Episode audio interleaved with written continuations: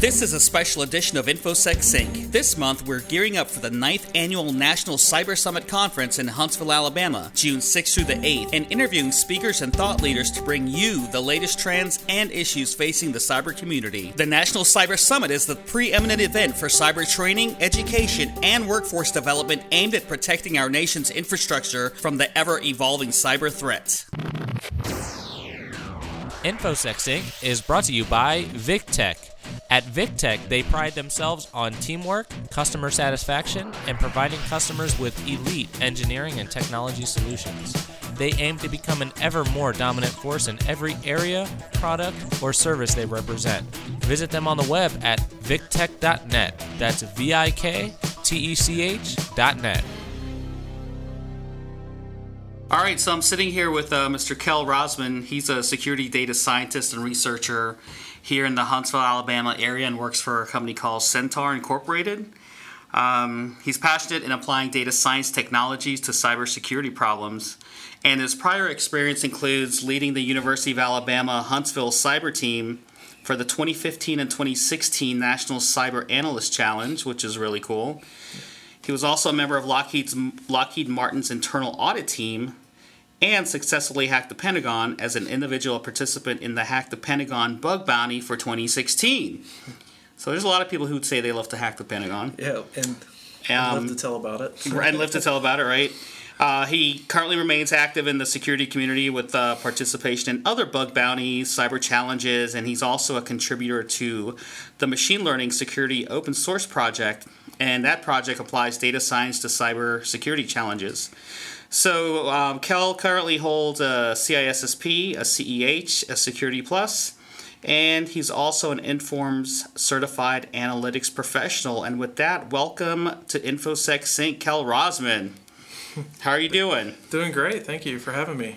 No problem. So, uh, I first met Kell at a ISA conference here, not a conference, a, I, I guess an actual Presentation. presentation on um, applying data science to cybersecurity, and it was really interesting. And he's going to be a speaker at the National Cyber Summit. He's one of the uh, Tech Track speakers. He's going to be talking about data science. So I wanted to bring him on here so you listeners can hear about it and possibly come listen to the full presentation at the Cyber Summit.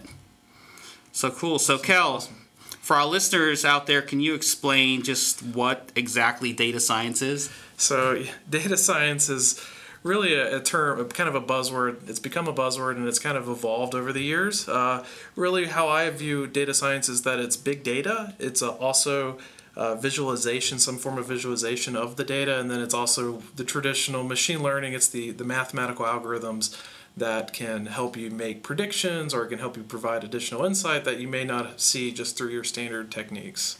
So big data is uh, a buzzword that's going around um, Yeah.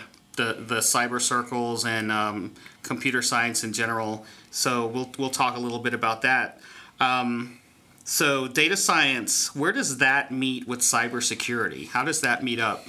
So data science, uh, actually, cybersecurity lends itself well to data science in that we generate lot. Cybersecurity world generates lots of data from their logs, and they have different types of data uh, from the different systems, such as the SIEM systems. And so, what's great about that is machine learning algorithms love lots of data. They love to see.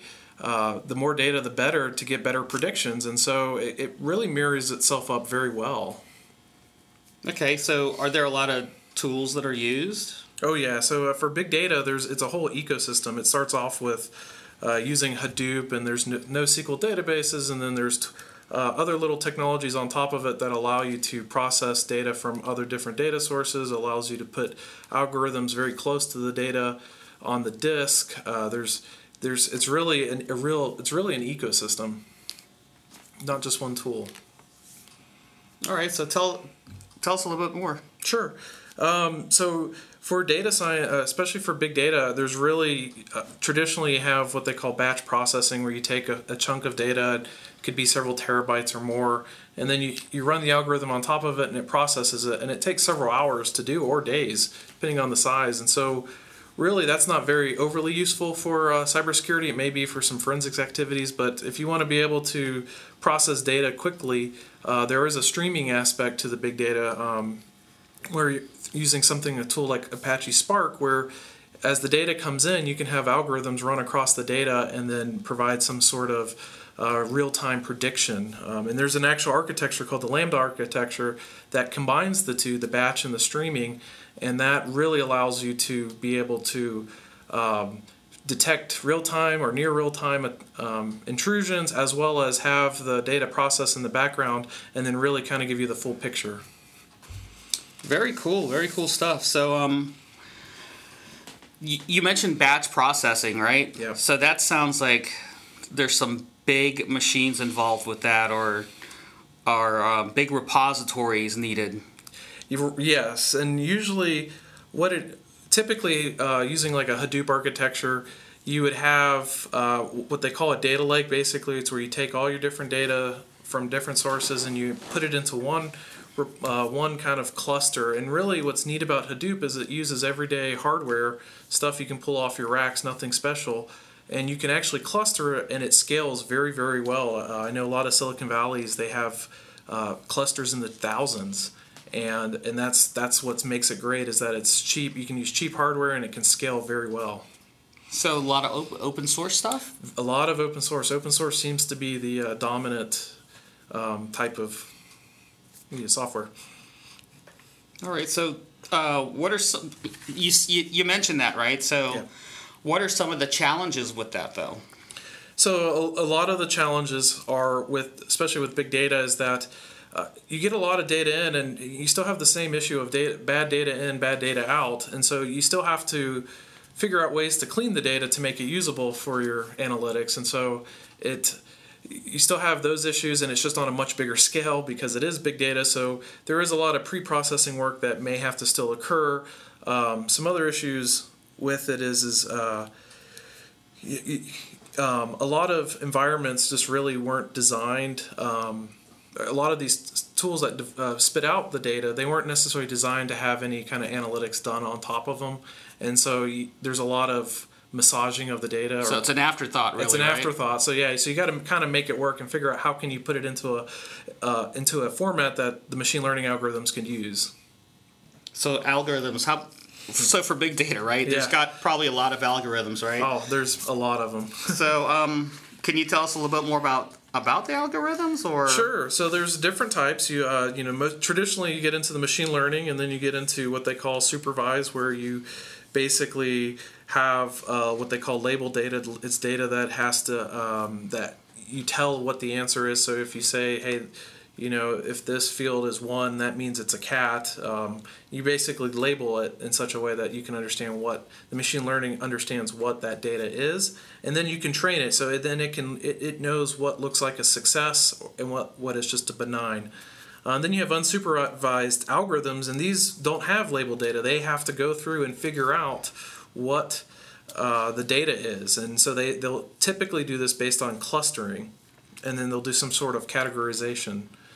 so a lot of this stuff sounds like um, what you see Watson doing with IBM, right? Absolutely, this is exactly what Watson's doing. That's that's really cool. Does Watson also know how to how to present visualizations and things like that? Uh, you know, I'm not overly familiar with uh, IBM Watson enough to know what it does there, but I know there is a whole field on visualization, especially when it comes to uh, machine learning algorithms, because some, such as a neural network, can be very hard to understand. So, based on machine learning, right? What are the metrics that can determine success about them? Sure, there's several. Uh, really, you look at the accuracy, the precision, um, and and recall. So basically, accuracy. You're looking at how you know how how correct did it make the decisions, and then precision. You're you're looking at the ratio between uh, correctly classified and the actual number of the instances, and then really the the recall. You know, is how well was it able to retrieve. Uh, basically, it's the ratio or sensitivity. How well did it do between those two? Um, and then there's an F measure, which looks, but it's another uh, another metric that looks between a, a measurement between recall and precision and how well it did there. So what that looks like is is you know a great way to say that would look at Nmap. Nmap, uh, each port is a feature. Each service on each of those port is a feature, and each version of each service on that port is a feature. So you can really break it down. It could be a file name, um, the length, it could be how many bytes that file name is, it could be the compression of the file you're looking at. Those are all distinct features. So with Nmap, um, a lot of people that listen to the show know what know what that is. Yeah. Um, so if you're saying a um, a feature is a port, you have to know the right port or the right feature to get what you want. Absolutely, and that's where the art of feature selection comes in. You just think when you think in these terms of just Nmap alone and how that was three features and that seems very small.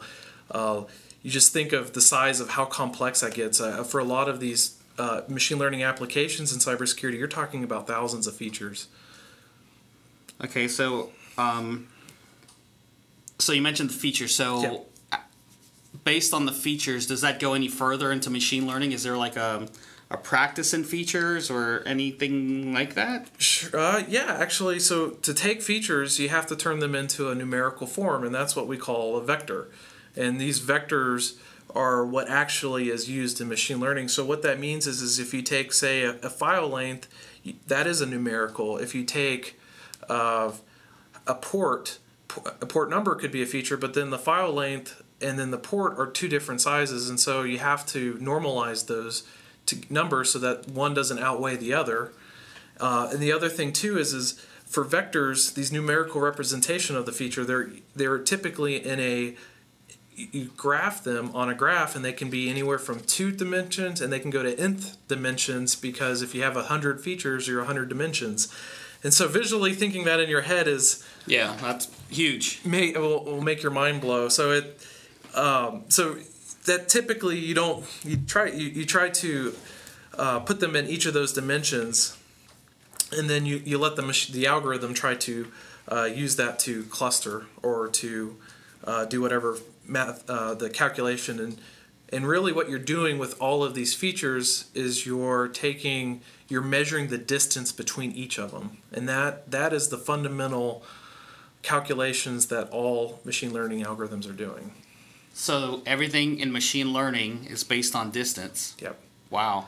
So yeah, so all it is is you're you're finding the different right uh, cluster of features, so that it could it predicts whatever uh, observation you're looking at. So the last time I learned about distance, I was learning about Pythagorean's theorem, right? Yeah. Yep. So how does that play into it? So Pythagorean theorem is a wonderful, uh, you know, that's the one we all learn in uh, grade school on how to calculate a, a distance between two points on a graph. You know, it's a squared b squared equals c squared. So now, when you knowing that, when you plot that on say a two dimensional graph, you now know how to calculate the distance uh, between those two points. And so what's what's great about uh, that algorithm is that really any kind of mathematical algorithm that can do that type of calculation, uh, it it can be used as long as it meets whatever the mathematical constraints are. It it it can work, and that's what that's where a lot of the power of these algorithms are. Is they come up with these really cool ways to do that calculation. So when I was sitting in my ninth grade geometry class thinking about what what am I ever going to use this for? It's coming back to bite me. It's coming back. I know. I said the same thing, and especially with calculus, and then here I am. I, I deal with a lot of the calculus. Cool. So what other cool stuff can you tell us about uh, machine learning and big data? so some of the you know other cool things with uh, machine learning and big data is there's a new area called deep learning. Okay. Um, deep learning is really kind of the more advanced area. What's great about it over say machine learning is that it allows it's it uses neural networks, which are basically kind of how your brain works. And what's great about that is they're able to derive context in what they look at. So a wonderful example is for imagery, they they can look at an image and they can say that image is of a cat or I've even seen some that say here is a baseball pitcher throwing the ball. Really? Okay. And so what's that's what's neat about it is it's able to go above and beyond just saying, hey, here's this is what this is, what this image is. It can actually in, infer the context of what's going on.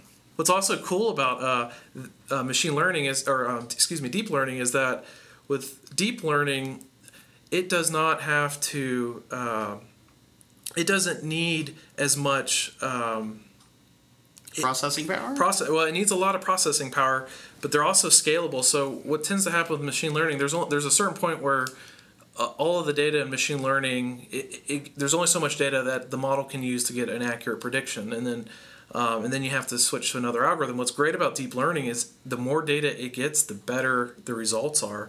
And what's also great is the whole feature uh, where the art of finding the right features for machine learning deep learning can actually assist and start doing some of those feature extraction for you. And so that's that's one of the great things about it. So part of that uh, would probably be teaching the teaching the computer or system. You take a picture and telling it, okay, this is a car, Yep. this is a truck, Yep. this is a 18 wheeler, so it could tell the difference, and then you could break it down by the size and everything like that, and it would know just by looking at different The more stuff you feed it, right? Right. So the more images you can feed of it from even different angles, it could then look at it and say, you know, this is a semi truck on the interstate, or it could say, hey, this is a passenger car at a car show. Mm-hmm. It, it could it could actually infer uh, what's going on in that image.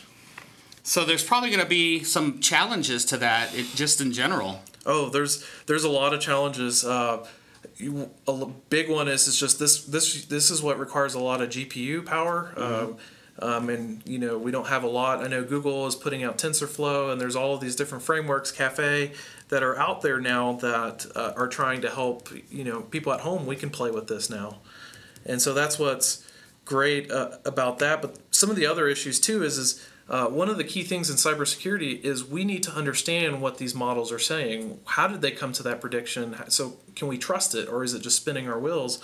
And that's one area right now where machine learning and deep learning both kind of fail us. Is that they'll they'll give us really good accurate predict, predictions, but then when you but you have no idea how it got to it.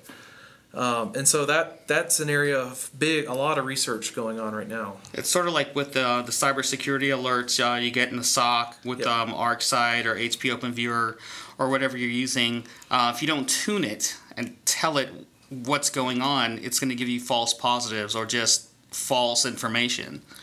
So basically, you're kind of doing machine learning by telling it this is bad. Tell me when this happens. Right, exactly, exactly. So what are what are some re- other than that Yeah. uh, and the sock and and that stuff? What are some um, real world use cases? So there's actually a lot of there's actually a lot of real uh, real world use cases, and really I kind of say there's some that are more on the defensive side. That's traditionally where machine learning has been used. There's also some on the offensive side, and that's those are the really exciting ones. Uh, on the defensive side, one that you're seeing lots of startup companies develop this software, and we also have a product here at Centaur uh, called VIEX, is using machine learning to detect malware. Um, right now, everyone knows malware or malware antivirus software companies use uh, signature based. So if there's not a existing uh, signature on the malware, then it, it won't detect it. Well, what's great about mal- uh, malware using machine learning is that it, it's looking at the features that make up the malware, and so it's it's looking at it totally different. So if the malware acts like malware, the the the algorithm will detect it and say, "Hey, this is malware." So the algorithm is looking for components, I guess you could say, right? Yes, it's looking at the behaviors. And so that's what's great is that it's harder for malware to hide now because realistically, most malware is just derivatives of other malware, and people tend to copy and paste. So if you look for the right feature set, you can actually predict successfully the new malware that may not uh, no one may- not know about. So really cool. So you you mentioned your company Centaur. They have a product called View. How do you spell that? VIEX, V I E X. What does that stand for? It's uh, not sure what it stands for. I think it's just a Just the name. it's a fun name, fun spelling of the name. So is that um, an antivirus kind of deal? So- what, what is it? It so it, detects malice of files. So what it, it's really it was started out from um, using technology from DARPA's Cybergenome project from a few years ago. And what was great is it uses a random forest classifier, and it can actually look at how the f- a program interacts and how it acts, and then it derives and says, here we think this file acts like this f- file that may be malice. Yeah, I, I knew a couple guys that were working on something sort of like that. So that's pretty cool. So do you guys keep, um, I guess, an inventory of, of, of bad information? Yeah. Yes. Sort, sort of like your View Cloud for, I guess, like when you de- do you have customers yet for this? We have. I know we have a commercial company, and I know it's also used out in the. Uh, So you have a cloud that they connect to, so they know, hey, this stuff is good, this stuff is bad, or how, how does their network learn? so it, it is all on premise, and they learn from retraining it um, locally. Because one of the one of the differences is here is when you use Virus Total, you're letting the world know Absolutely right. So their cloud. their cloud. So yeah, Yeah. they they they want to keep that away. Excellent. That's pretty cool. Yeah. So um, we talked about defensive uh, stuff, right? So Sure. tell me some offensive stuff machine learning can do. So there's a lot of really cool use cases of lately. One is um, looking at data exfiltration. So if you're a bad guy and you are an attacker and you get in and you say, you know, you, you find the crown jewels, maybe like a private key, um, and how would you get that data out? One way to do it is to use a Markov chain algorithm, and what that does is that's commonly used for predicting sentences. It's it's what's used in autocorrect. It's what's used on chatbots, and what's great about that is it if you if you run this algorithm with say like your uh, like a, a Harry Potter book and the private key, it'll actually obscure the private key to look like a Harry Potter book, and when you and so then when you exfil the data out, it looks like human readable text. So no none of your current systems will trigger against that But it'll be in the background. but it's in the background. So it's, yeah, so it's basically a form of obfuscation. And then when you rerun that same model uh, on your client side from when you after you exfil the data, Mm-hmm. it'll turn it right back to the the private key. So what's wonderful about that is is you completely obscure uh, what you're taking out, and the only way to uncrack it is to run that uh, machine learning model. cool. So you just told all the hackers how Yeah. to how to get better at Yeah. at doing their trade. Right. Yeah. So there's that, and there's other ones where um, finding vulnerabilities in code. Uh, what's one? You know, there's good and bad about that. Uh, Being able to find the zero days before bad guys is good, but if you're also looking at uh, getting the, if you want to find the zero day so then maybe you want to use that as an exploitation. Um, that's where that's one area where machine learning does a wonderful job over your traditional static analysis and dynamic analysis uh, because again it looks at the code and it extracts features out uh, from maybe the different types of functions or abstract uh, syntax trees. And it, it's able to do the calculations and measuring the distance and then it can extrapolate the, the vulnerability. So then it's able to um, you're, you're able to basically know the different types of vulnerability categories inside the code So this is something really cool for companies or security operation centers that are doing their own threat hunting. Absolutely. Absolutely. So you'll you'll be able to run you can run this on your code. It's much faster than traditional methods and you'll know what type of even though they may say, "Hey, here's a patch for this known vulnerability vulnerability," you may know what technically zero days you have in your code to also be aware of. But with all of these things with machine learning, isn't there some uh, false positives or misinformation or disinformation you run into? Absolutely. Um, false positives are a big, big issue, and so it, it comes down to how you train your data. There's techniques to try to minimize that, but uh, there's definitely ways to try to minimize it. So uh, one of the cool things I saw when you did your ISA presentation was the video piece, and you're only going to be able to see this if you come to the Cyber Summit and and sit in person and, and see this. This is really cool. Tell us a little bit about it, Cal. Sure. So there's you know one area that's kind of hot, especially after uh, the election season, is disinformation, and you know how can machine learning affect uh, things like video? Traditionally, everybody thinks machine learning only touches uh, pictures or data, and there's new technology out there in the machine learning world where it can um, change video. And one example that the video feed was is being able to take an existing politician and in this case it was a politician and then map what the person appears on TV and map it to a person who is instrumented or use just using a webcam and then it, it you can impose the person's uh, basically both their voice and their and their facial expressions onto the person on TV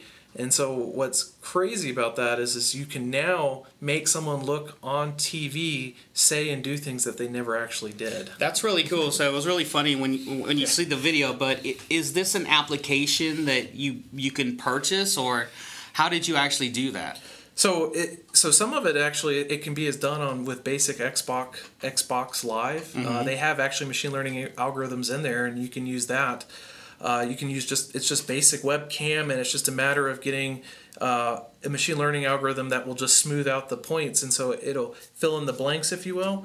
Um, there's also Adobe; they have a program out there to allow you to edit voice. You know, that's uh, really cool and frightening at the same time when, when you actually see what's going on in the video. Yeah. Yeah. Okay. Um, what else can you tell us? Sure, and then you know the one thing I, I found uh, to be exciting and uh, was the DARPA Grand Challenge.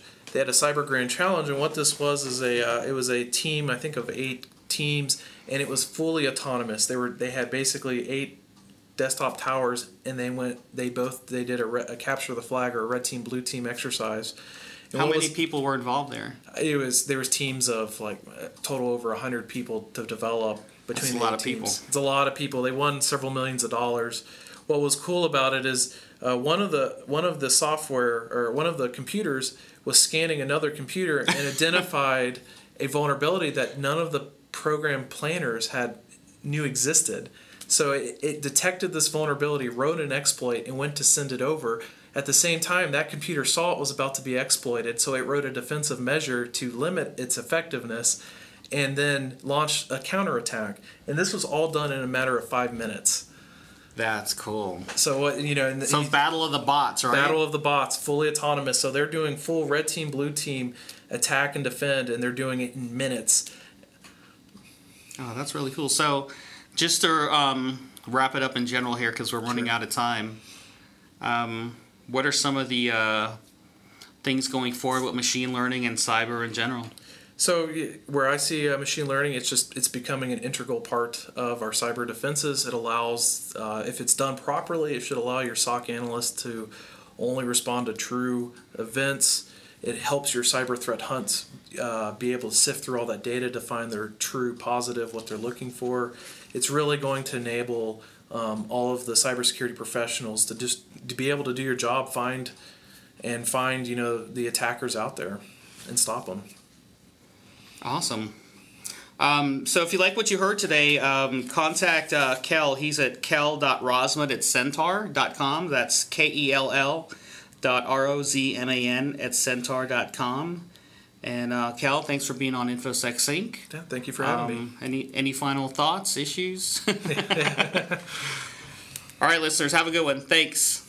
InfoSec Sync has been brought to you by VikTech, established to provide fast and reliable technologies for the U.S. intelligence community and Department of Defense. That's V I K T E C H dot net.